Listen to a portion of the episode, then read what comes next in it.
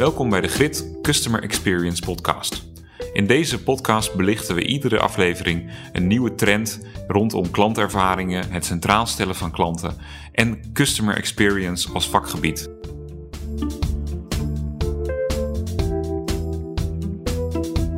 Hallo allemaal, welkom bij een, uh, weer een nieuwe podcast van uh, Grit Customer Experience. Ik zit hier vandaag met Joost Hermans. Hey Joost, welkom. Hey Fleur. Leuk dat je er bent. En uh, nou, vandaag gaan we het hebben over ja, iets waar, waar, Joost al een tijdje mee bezig is en waar hij heel veel passie over heeft en ons daar graag meer over wil vertellen. En Joost die werkt nu een aantal maandjes op een Git als Customer Experience Consultant. Vind je het leuk om misschien jezelf even voor te stellen? Ja, nou, ik, ik ben Joost, Joost Hermans. Uh, ik heb een achtergrond in de sociologie. Heel veel met gedragsverandering bezig geweest. Hoe kun je nou complexe ja, organisaties, het gedrag van mensen en systemen in organisaties veranderen, zeg maar. heel veel met speelse toepassingen gewerkt, playful interventies. En ja, ik probeer dat nu toe te passen binnen GRID, een Customer Dedication vlak. Ja, nou, daar zijn we heel blij mee. Super uh, tof om je team te hebben. Dank je. En waar wil je het vandaag over hebben? Wat is jouw visie die je zo graag wilt delen met de, met de luisteraars? Ja, ik wil het eigenlijk hebben over um, of organisaties wel de goede, of beter gezegd de juiste data hebben om echt customer dedicated te zijn. Hè? We, we verzamelen als organisatie vaak ontzettend veel data over onze klanten. En zeker die hele digitale uh, organisaties als uh, bol.com en nou ja, you name it. Heel erg gefocust op, oké, uh, hoe kunnen we nou die beste customer experience bieden om, nou ja, onze omzet te verhogen eigenlijk, hè, want dat is waar het om draait. Maar soms vraag ik me wel eens af, is dat niet een soort van race to the bottom? Want als we allemaal, hè, we verzamelen allemaal data als NPS en we observeren met dingen als Hotjar, leuke tools allemaal. Maar als iedereen dat doet, wie blijft er dan uiteindelijk over, zeg maar? Nou, dat is de vraag waar ik het vandaag graag over wil hebben. Dat is wel echt heel tof. Uh, hoe kom je hier eigenlijk bij? Ik heb altijd, als ik zo naar dat soort grote organisaties kijk, dat het een soort van red race is, zeg maar. Wie het meest efficiënt is, wie de meest efficiënte experience aanbiedt, wie het meest cool is, zeg maar, die wint. Maar ja, als je het als ziet als wedstrijd, dan kan er maar eentje winnen. En dat kan natuurlijk eigenlijk nooit de bedoeling zijn, zeg maar. Dus dat is een beetje... Ja, en jij bent eigenlijk benieuwd van uh, wat Ja. zorgt er nou voor dat je, Ja, hoe je kun kan winnen? Hoe, nou, niet, niet zozeer misschien hoe kun je winnen is misschien een beetje een, een, een, een, eh, een gek begrip. Ik hoef niet per se te winnen, maar misschien kun je wel manieren bedenken om uit die red race te komen. Want als je uit die red race komt, dan heb je in één keer, ben je, heb je niet in één keer 100 concurrenten, maar dan heb je een, eh, nou ja, een blauwe zee aan, eh, aan kansen en, nou ja, en geld dus die je kunt verdienen. En nieuwe concepten. En, en ik vraag me af, dus dat, om weer terug te komen bij de vraag van deze podcast, of eh, organisaties daar wel de juiste data voor hebben om Ja. die stap te kunnen maken. Is dat iets waar je er ook ervaring mee hebt eh, in projecten die je hebt gedaan? Of waar, waar je dingen bent tegengekomen waarvan je denkt, hé, hey, dat, dat, dat merkte ik toen wel op. Ja, ik, heel simpel voor, voorbeeldje. In mijn studententijd eh, ben ik met een groepje medestudenten bezig geweest om een soort start-up te ontwikkelen rondom een, een nou ja, sociaal-maatschappelijk vraagstuk. Nou, dat was dus in 2016 en, het, het hot topic van dat moment was participatiesamenleving. En de zorgkosten die rezen de pan uit, ehm, zorg was onpersoonlijk, eh, dus de samenleving of de overheid vond dat mensen eigenlijk meer zelf moesten doen. Dus als je hulpbehoevend werd, dat je dan eigenlijk zelf de handschoen moet moest oppakken. Dus dat je of eh, bijvoorbeeld hè, je netwerk het probleem oplost, ja, kwam helpen of, eh, of misschien vrijwilligerswerk. En pas op het moment dat echt niet anders kon, dan, ehm, dan kwam betaalde zorg eh, in het vizier, zeg maar. Die kwamen jou dan helpen. Nou, dat was natuurlijk een enorme verandering, van een, ja, want we kwamen van een, van, een, van een, eigenlijk een samenleving waarin op het moment dat jij hulp nodig hebt, dan, hè, dan waren er zorgorganisaties die kwamen voor jou nou, dingen doen en dat, dat veranderde. En er ontstonden overal heel veel initiatieven om dat zeg maar, in goede banen te leiden. Allemaal platformen waarin je kon, zeg maar, eh, waarin je kon zien van, eh, waarin je kon aangeven van nou, ik heb hulp nodig. Eh, en waar je ook kon aanmelden van, nou, ik kan hulp geven. En wat je toen zag, was dat een enorme hoeveelheid mensen natuurlijk bereid waren om anderen te helpen. Maar het aantal mensen wat zich aanmelden van ik heb hulp nodig, dat waren er maar één of twee, zeg maar. Terwijl het landelijke platform waren, dat was heel interessant. Dat vonden wij toen heel interessant, van hoe komt dat dan, zeg maar. Ja. ja. En wat je toen merkte, we, zijn toen, we hebben toen heel veel, heel veel gesprekken gehad met, nou ja, met mensen die mantelzorg leveren, met, met ouderen. En wat, wat je dan merkt is dat ja, mensen vinden het gewoon niet fijn om, om geholpen te worden. Die relatie wordt gewoon slecht. Het is gewoon niet prettig. Terwijl mensen het wel heel fijn vinden om andere mensen te helpen, helpen. zeg maar. Ja. Maar toen dachten van, kun je dan niet, ehm, kun je dan niet elkaar helpen? Want als je elkaar helpt, dan heb je niet dat gevoel van ik word geholpen en, ehm, en, eh, en de ander helpt mij. Nee, dan help je elkaar. Dat voelt een stuk beter. Nou, dat was een, ja, uite- uiteindelijk uiteraard niks, die start-up niks geworden, maar het was wel een hele leuke ervaring, zeg maar. ja, Ja. dus het was meer dat ze eh, wellicht een bepaald idee erbij hadden bij mantelzorg. Dat mensen het niet fijn vinden, maar door dat idee te veranderen, of door een meer ja, een beeld te scheppen van wat het zou kunnen worden. Nou, in dit geval ging het over eigen regie, zeg maar. Dus het ging over, over ik, ehm, ik heb zorg nodig. Eh, maar ik vind het helemaal niet fijn. Dat, dan raak ik een stukje regie kwijt. Zeg maar, ik wil maar niet geholpen worden. Dat voelt niet prettig. Oké. Wat ik wel fijn vind, is andere mensen helpen. Daar krijg ik energie van. Daar word ik, ben ik intrinsiek voor gemotiveerd. Oh ja. En daar ontstaat ook energie. Ja, oké. Dus je gebruikt eigenlijk de eigenschap die zij belangrijk vinden in een, op een andere manier. een andere manier. Waardoor het alsnog heel Ja. goed. Ja. Ja, ja en, en, en, dat, dat noem ik altijd werken vanuit eh, ja, intrinsieke motivatie. Dus eh, eh, misschien even een Ja. beeld te schetsen. Ehm, we, waar we dus heel vaak naar kijken is een soort van... We kijken naar het eindresultaat, iets wat gebeurt. Zeg maar, hè. Iemand heeft bijvoorbeeld iemand heeft hulp nodig. Of, iemand, of, of onze, onze conversie gaat naar beneden, zeg maar. Dus dat is allemaal een resultaat, zeg maar. Maar uiteindelijk is dat res- resultaat van... Is altijd een resultaat van iets. Altijd het resultaat van gedrag. En dat gedrag wordt weer gestuurd door ons gevoel wat we hebben. En dat gevoel wordt weer gestuurd door onze gedachten. En dat, die gedachten worden weer gestuurd door onze behoeften, motivatie en drijfveren. Nou, en dat is natuurlijk onze intrinsieke motivatie. Ja. Ehm, en wat ik altijd leuk vond in het werk, wat ik daarna heb gedaan met, ja, met speelse interventies, om de, de plek waar je die interventie in die piramide, zeg maar, doet, heeft enorm veel impact op, op, eh, ja, op het resultaat van die interventie. En wat zie je als interventie? Hoe zou je dat omschrijven? Ja, dat kan, eh, dat kan eigenlijk van alles zijn, zeg maar. Dus om even terug te komen op dat voorbeeld van de informele zorg en mantelzorg, zeg maar. Hè, als je het eerste oogopslag, dan denk je, oh, als je puur naar data kijkt, we hebben zoveel hulpbehoevenden, we hebben zoveel mensen die daarbij kunnen helpen. Laten we een platform, we een platform bedenken waarop vraag en aanbod wordt gematcht, zeg maar. En dat de mensen elkaar daarop kunnen vinden en vervolgens eh, dat daar hulp uit ontstaat. Nou, als je dan eh, vervolgens kijkt naar het gedrag van mensen, ja, mensen gaan helemaal niet zich daarop aanmelden als ze hulp nodig hebben. Ehm, nou, hoe komt dat dan gevoelsmatig? En dat, dat zit, en dat kun je niet meten, maar dat zit onder de oppervlakte, dat zit onder, onder de waterlijn, zeg maar. Is het gevoel, ja, ik, ik wil helemaal geen hulp hebben. Ik, ik, ik, ik, ik vind dat gewoon kut, want ik, ik, ik, eh, ik raak mijn regie kwijt. Ik, ehm, ik vind dat niet leuk. Eh, dus ik meld me niet aan. Misschien ook wel een stukje schaamte, whatever. En dat komt natuurlijk voort uit die onderliggende behoefte om... Als je dus dan kijkt naar het niveau van die behoeften en motivaties en drijfveren, wat, wat helpt dan wel? Nou, het helpt wel dat ik andere mensen kan helpen. Dus stel je voor, ik heb iemand die is slecht ter been en die heeft dus hulp nodig in de vorm van vrijwilligerswerk. En iemand anders is goed ter been, die kan prima deze persoon helpen, maar eh, die kan niet schaken. En die ene kan wel schaken, dan kunnen ze elkaar helpen.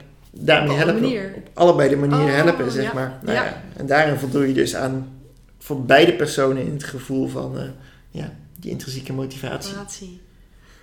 Ja, ik zie ook dat jij eh, je hebt een tekeningetje gemaakt eh, om het uit te schetsen.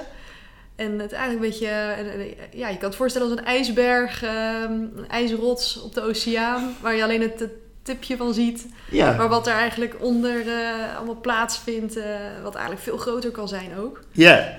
Dat het zo belangrijk is om daar achter te komen. Wat, wat schuilt er nou echt onder qua motivatie en qua drijfveren? Ja, En, en om dan weer terug te komen op die vraag, denk ik, vraag ik me dus ontzettend af of de manieren zoals wij nu data verzamelen wel daarachter kunnen komen, zeg maar.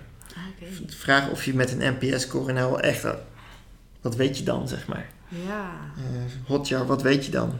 Terwijl op het moment dat jij de tools hebt om dieper in die ijsberg te graven, om onder die waterlijn te kijken, zeg maar, ja, dan gaat er een hele wereld voor je open, zeg maar.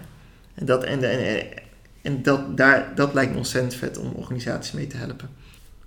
En Joost, ik ben ook wel benieuwd. Eh, je geeft inderdaad al wat voorbeelden aan en manieren, maar hoe zou jij het als eerste aanpakken, zo'n proces? Als je weet van, hé, hey, ik heb inderdaad een, er is een bepaalde vraag bij een organisatie en uh, ik merk dat het wel belangrijk is om dan echt achter die drijfveren te komen van iemand. Wat, wat zou dan de eerste stap zijn hoe je te werk gaat? Ja, het, begint, het begint natuurlijk altijd bij, uh, natuurlijk bij de vraag die er speelt, zeg maar. Wat, wat willen we oplossen? Dus om even bij het uh, voorbeeldje van, um, van mantelzorg te blijven. Um, we willen gewoon dat uh, het, socia het sociaal netwerk of dat burgers in het algemeen participeren. Dus dat burgers, on, of inwoners onderling een zorgvraag oplossen. Nou, dan ontstaan natuurlijk bij mensen meteen ideeën. Oh, nou, dan uh, moeten we een platform om vraag en aanbod aan elkaar te matchen creëren, zeg maar. Maar dan is het heel belangrijk om, om, om dieper te graven. Waarom hebben mensen zorg nodig wat, wat doet dat met mensen? En waarom hebben mensen uh, behoefte om andere mensen te helpen, zeg maar? Nou, daar, daar moet je die match in vinden, zeg maar. En dat, en dat doe je door, nou, ik denk dat je dat niet kunt doen door, um, door, door vijf punt Likert-schalen, NPS-scores en, en of observaties. Ik denk, daarvoor moet je met mensen in gesprek gaan. Dus dan moet je graven in die, uh, in die diepere laag. En dat gaat ook niet zo, je niet, ik kan niet zo 1, 2, 3 vragen, goh, wat, waar, waar, waar, waarvoor ben je nou gemotiveerd? Waarvoor kom je elke morgen je bed uit, zeg maar? Ik denk dat je... Um, um, daar heb je tools voor nodig. Nou, die tools die, die zijn er. je, voelt, je hebt bijvoorbeeld context mapping, dat is een hele toffe, uh, toffe methode uit, uh, die wat meer uit de ontwerpwereld komt. Dat is voor mij als socioloog echt een, was het best wel een openbaring. Dus je mensen, het is basically dat je mensen laat um, iets laat maken rondom de, rondom de vraag die je hebt, zeg maar. En terwijl ze dat aan het maken zijn, laat je ze vertellen over die keuzes, zeg maar, die ze maken. Dus ja. ik, ik, waarom plak je daar dit neer en waarom plak je daar niet dit neer, zeg maar. Het is, het is wat anders, ja, anders dan een moodboard. Je echt, terwijl mensen het aan het maken zijn, ga je met ze over het onderwerp in gesprek, zeg maar. Ja. Ja, dat, dat, dat, dat geeft echt zeeën van inzichten, zeg maar. Dat is ontzettend tof.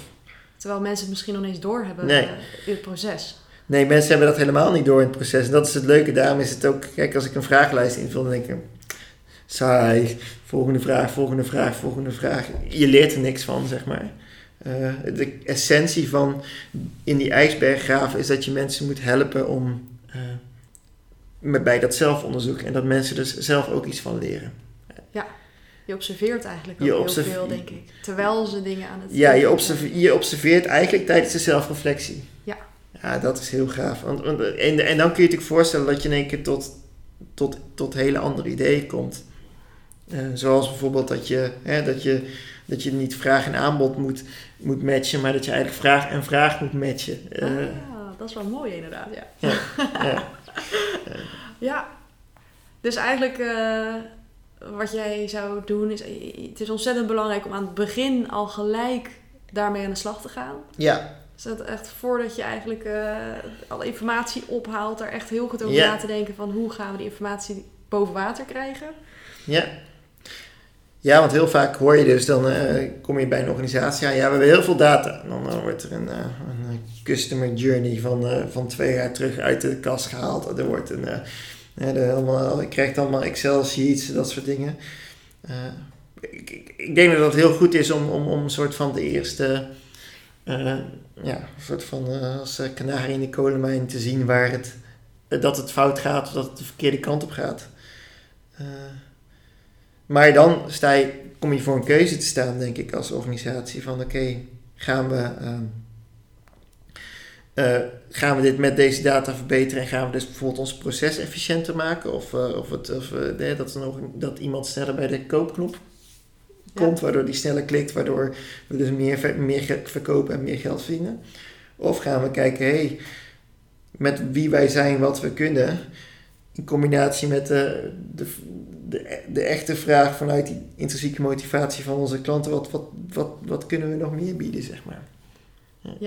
Dus het is een keuze van, hou je het bij de bestaande data? Ja. Of gaan we toch nog even een stapje verder om die mensen te spreken, te Ja, observeren, ja, eh, dieper, eh, ja, diepgaande vragen stellen. Ja, ja. want het ligt echt aan het proces van vragen stellen eigenlijk. En het observeren en die diepgang, wat, wat zo belangrijk is. Dus niet- alleen de oppervlakkige, of nou ja, Ja, precies. de, de, de, de, de, Ja, in zeg maar. Eh, Dat is de kern van het je verhaal. wil juist de diepte in. Dat is de kern van het verhaal. Eh, en eh, ja, Ja, gaaf Joost. Eh, ja, ik, ik moet wel zeggen, ik heb zelf eh, een aantal NPS-onderzoek gedaan. mhm. Dus ik ben zelf ook wel benieuwd hoe jij daarnaar kijkt. Omdat ik het gevoel krijg dat ze misschien voor een ander doeleinde zijn. Dus bijvoorbeeld dat een NPS veel meer is voor als je korte tijd hebt en toch iets van data zou willen krijgen van klanten, dat je dan iets krijgt. Dus even eh, een Likert skill, eh, eh, een idee van wat, wat vond je ervan. En dat mocht je echt graag daar meer over willen weten en echt de klanten willen begrijpen. En dat je dan echt de tijd ervoor neemt met hen. Om bijvoorbeeld meer ja, te graven naar die diepgang. Zijn dat niet twee verschillende dingen, ook volgens jou? Ja, je kunt natuurlijk altijd een, een NPS gebruiken, zeg maar, maar je moet je altijd afvragen, wat, wat meet je dan? En weet je wel überhaupt wat je meet? Want als je het hebt over een, een, wederom een, zoals ik zei, het is een soort kanarie in de kolenmijn. Het is een resultaat van iets. Dus als ik, als ik bol.com een, eh, een 5 geef, zeg maar, op een schaal van 5, dan hebben ze blijkbaar goed gedaan. En dat komt dan weer, dat dat geven van die vijf is een gedrag. Dat komt bepaald weer terug vanuit een bepaald gevoel. En ja, vanuit mijn emoties en behoeften. En eh, dat, dat daaraan is voldaan, zeg maar. Wat je nu heel vaak ziet, is dat organisaties zich volledig focussen op, op die NPS-score, zeg maar. En oké, de NPS-score gaat omlaag, we moeten iets doen, dus we gaan, eh, nou ja, we gaan iets veranderen. Of we gaan we dus op onze website gaan we peuteren, kleine dingetjes peuteren, zeg maar, veranderen, zodat ja, hè, de mensen sneller bij hun... eh, sneller bij hun bestelling zijn. Nou, het is allemaal prima, maar je, al je concurrenten doen het ook. Die doen precies hetzelfde, zeg maar. Eh, dus uiteindelijk ga je optimaliseren, optimaliseren, optimaliseren, optimaliseren, optimaliseren. En dan blijft het, weer komen we weer terug bij die red race in het begin. Dan blijft er dus niks over, zeg maar. Dan blijft er één iemand over die het perfecte, optimale proces heeft, zeg maar. Ja. En wat ga jij dan doen als je tweede bent, zeg maar? En dan is het dus interessant om dieper te gaan graven. Dat is eigenlijk eh, de, de kern, denk ik. Ja, dus de conclusie is eigenlijk om, eh, om anders te zijn, om uniek te zijn, Ja, om de red race te, te winnen. ja, nou ja, nee, misschien niet winnen, maar om, om echt in je kracht te staan, dan is toch eh, je klant spreken. het is, het is eigenlijk de vraag of je altijd mee moet doen aan die red race. Aan die race. Of dat je juist, juist een, andere, an- een, een andere kant op lopen juist eh, niet veel slimmer is. Eh, nou, en daarvoor heb je andere data nodig, denk ik. Gaaf. Gaaf, Joost. Eh, het heeft mijn eh, eh, bleek wel zeker verbreed vandaag. Omdat het mooi is inderdaad hoe je dat zo uitlegt. En eh, ja, dat, dat, dat het zo belangrijk is en niet vergeten mag worden. Cool. Ja, Ja, tof. Ja, ik vond het ook heel leuk. Het, heeft mijn, de, het was voor mij ook zeker reflectie. Dus dat is een scherpe vraag. Dankjewel. we zullen er nog veel meer van horen, denk ik, eh, van, van Joost. En alle mooie dingen die je gaat doen. eh super gaaf. Dankjewel in ieder geval voor vandaag en voor je, voor je input. Dankjewel Fleur. Leuk. En eh, hopelijk tot de volgende. Ja, cool.